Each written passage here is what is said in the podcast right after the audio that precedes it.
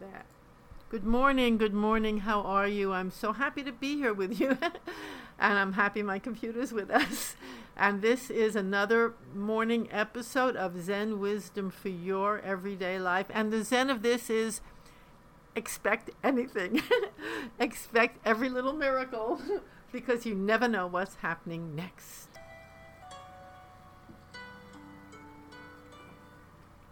Good morning. Good morning. How are you? Good morning. This is Brenda Shoshanna with another episode of our podcast, Zen Wisdom for Your Everyday Life. Zen Wisdom. Well, wisdom is just wisdom. we give it the name Zen, which means, boom, here we are. Zen means many things, but we don't really talk about it that way. What it means, it just is just the way wisdom just is, and it's actually here for all of us all the time. Simple, simple, simple truths which cannot be denied and which need to be actually lived. And that's why I call the podcast for our everyday life, so we can live it and make it real and taste it and experience it. And when we do, when these truths become our actual flesh and bones, then they become Zen, so called Zen. That's what it means. Anyway, the talk for today, our episode for today, for this lovely cloudy morning, rainy morning, that's also a lovely, lovely, precious morning.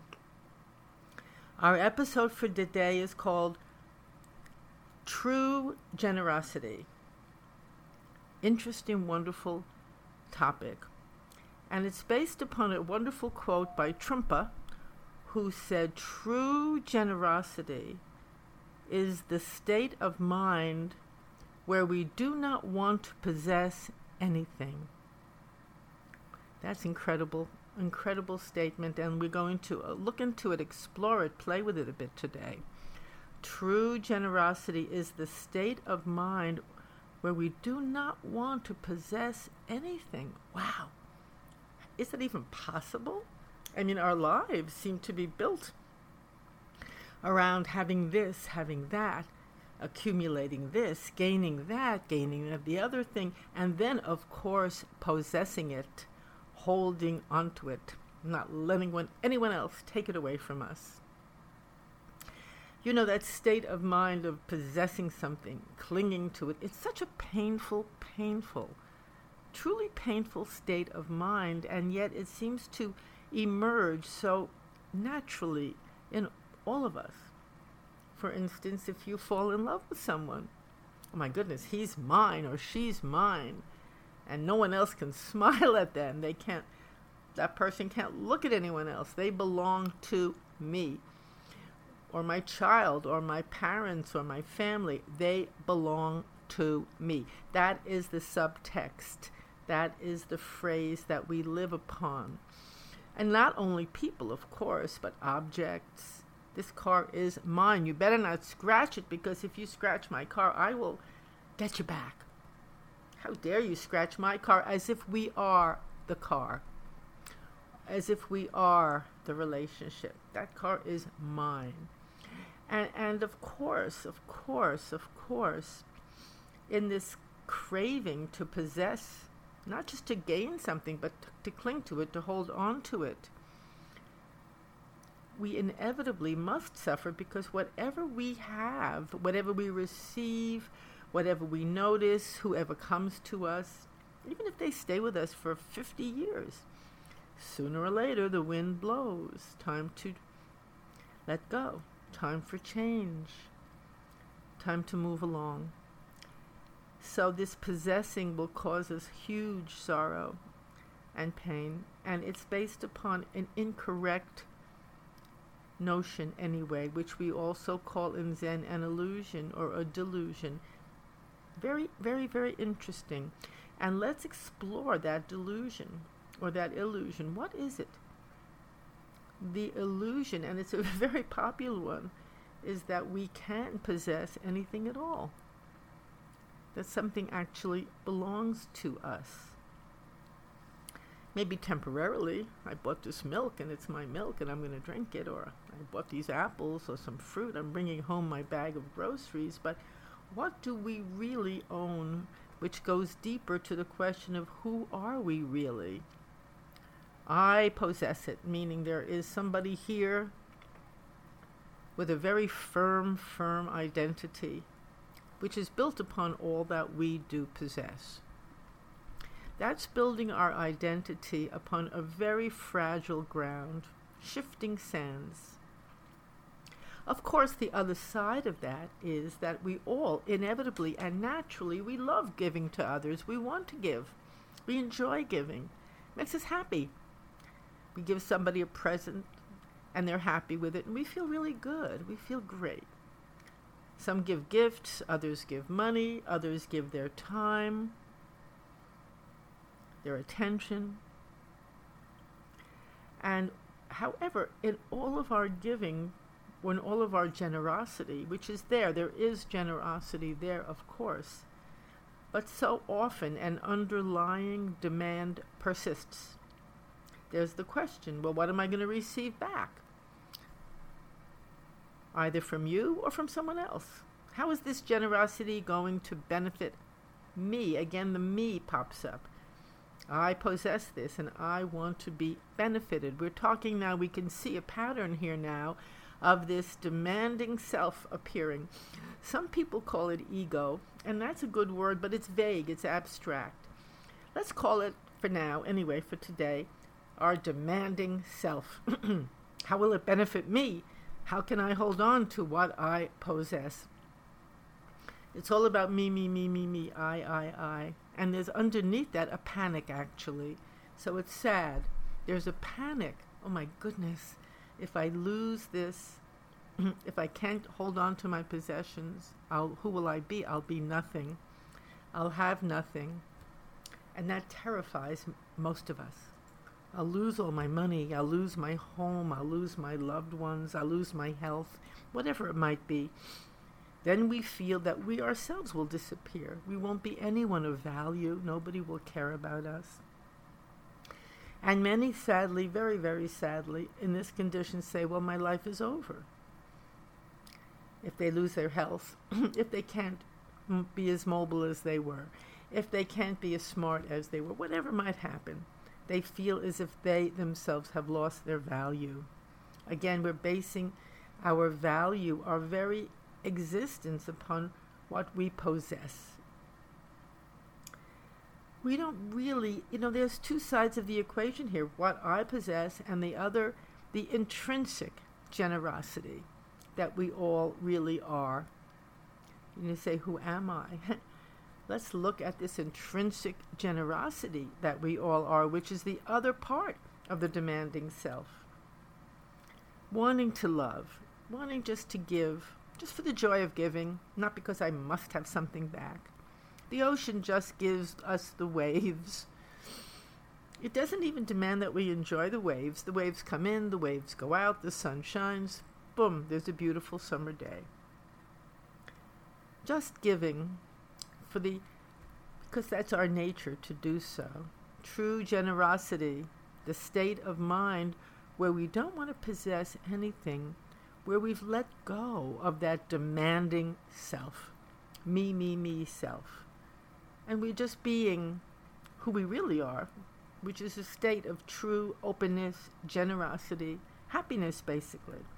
Actually, it's the opposite of clinging is a state of opening our hands, being available, and it's very joyous. That's a very happy state, not a clutching, clenched up state. We're not hungering for a reward anymore. We're not simply bartering our time, our money, or our services, hoping for some benefit in return. So, this is the opposite of the state.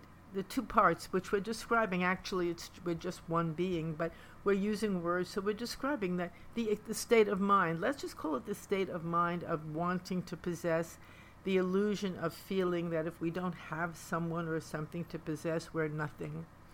And the other state of mind, the more natural, intrinsic state of mind of just not wanting to possess anything, just wanting to be, just wanting to give, receiving, able to receive, and able to return what gifts we've received.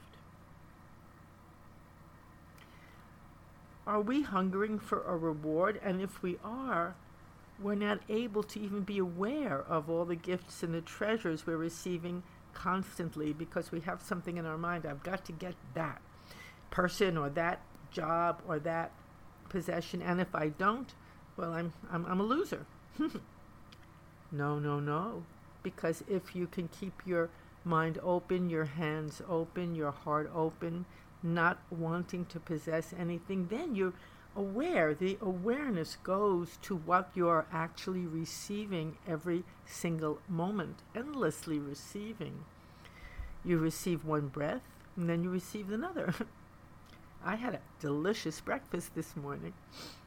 Same breakfast as I have every morning, but it was delicious. I tasted it. I spent time with it. I received it. And also, when we're in that state of mind, we realize that what we give does not belong to us. It, it's part of the all. We're just a conduit. There's a flow that brings life to us, and as we share our part with others, we enter the flow more and more and more. You know, there's a little beautiful story of Dogen, a great, great Zen master and, and when he went, after many years of hard practice, he went to, to, to really deepen his practice. He went to China and to understand what is this practice. And he met many teachers and so forth. And the one who really, I think, impacted his life greatly was a, a cook, the Tenzo, someone at the monastery, an old man. And he worked very, that's a whole other podcast talking about Dogen, and I will one day. But the point here is that he worked so hard and he came back finally very joyfully to Japan. He came home after training, training, and they've said to him, What did you bring with you? What, what did you learn? And he smilingly said, I've come back with nothing but open hands. How beautiful is that? Oh my goodness, this is another expression for this state of true generosity. He did not need to possess, to cling, to hold on anymore. Open hands, he's come back open with an open heart, with open laughter, with open eyes, open hands, but he could give and he could receive. His hands were actually useful now because they weren't filled with possessions and they weren't clutching on, needing to possess he was able to be with the flow, receive and share what he received. What a way to live. Speak about, people speak so much about stress control these days, and this is the biggest, biggest, biggest way to just eliminate stress because there's nothing to be stressed about. We're not clinging to anything, we're not demanding anything, we're opening our hands and receiving what is given and we're sharing it with whoever appears in our world. How beautiful. It really is beautiful, even though it's counterintuitive to the way we usually live. So, true generosity becomes based upon a feeling of fullness. Fullness. We're not sc- scarce, we're not deprived of anything. We don't have to cling to anything. We live in a sea of treasures and we don't have to grasp at it or cling to one gift or one person or one experience as if this is our only good. That's what we do. Oh my goodness, this is coming. I can't let it go. It's my only good, my only chance. No, no, no, no. And also, when you live with those wonderful open hands, your sense of who you are, let's call it the demanding self, truly diminishes. That's what is meant in the quote, the state of mind of not wanting to possess anything, that, that demanding self needing to possess this, possess that, receive this. With that and that demanding self is what causes us so much stress, sorrow, pain. That's it. And that demanding self really melts away because it's filled. It has nothing to demand. It, one, it has one treasure after another. The treasure of a cloudy day today. Mm, I'm not demanding sunshine. I'm, I'm, I'm, not, uh, believe me, I'm not saying I'm in this state of mind. I'm not setting myself up as an example of anything, but I'm just using it as an example here. It's a cloudy day. Rather than cling to a desire for sunshine, I'm entering the beauty of the cloudy day. That's it. That's all. Everybody can do it. Anyone can do it. It's just a change in your state of mind. And that's exactly what Zen practice is. It's like shifting the filter through which we see life itself. Now, of course, this applies to our relationships with people as well. How can you just imagine what a wonderful relationships you would have if you did not demand anything in particular from that person? Insist demand i'm not saying you don't have needs or standards or requirements. That's different from demanding. It's different from having to possess a person or a child or a job. When we want to possess another person and cling to them and be so afraid of losing them just in that state of mind, we've already lost them. We don't know them anymore. They're just an object that we are really clinging to. So, this is a very powerful and very simple teaching. Let me give you an exercise the way I love to do, and so we can begin to work on integrating it with our lives. It may sound too hard, but it's really so easy just take just become aware of what you're demanding what you're possessing what you must possess whether it's a person whether it's a job whether it's money because whatever you must possess let me tell you that possesses you. So just the first step is just become aware of it. You know i say just become aware but that awareness itself is huge.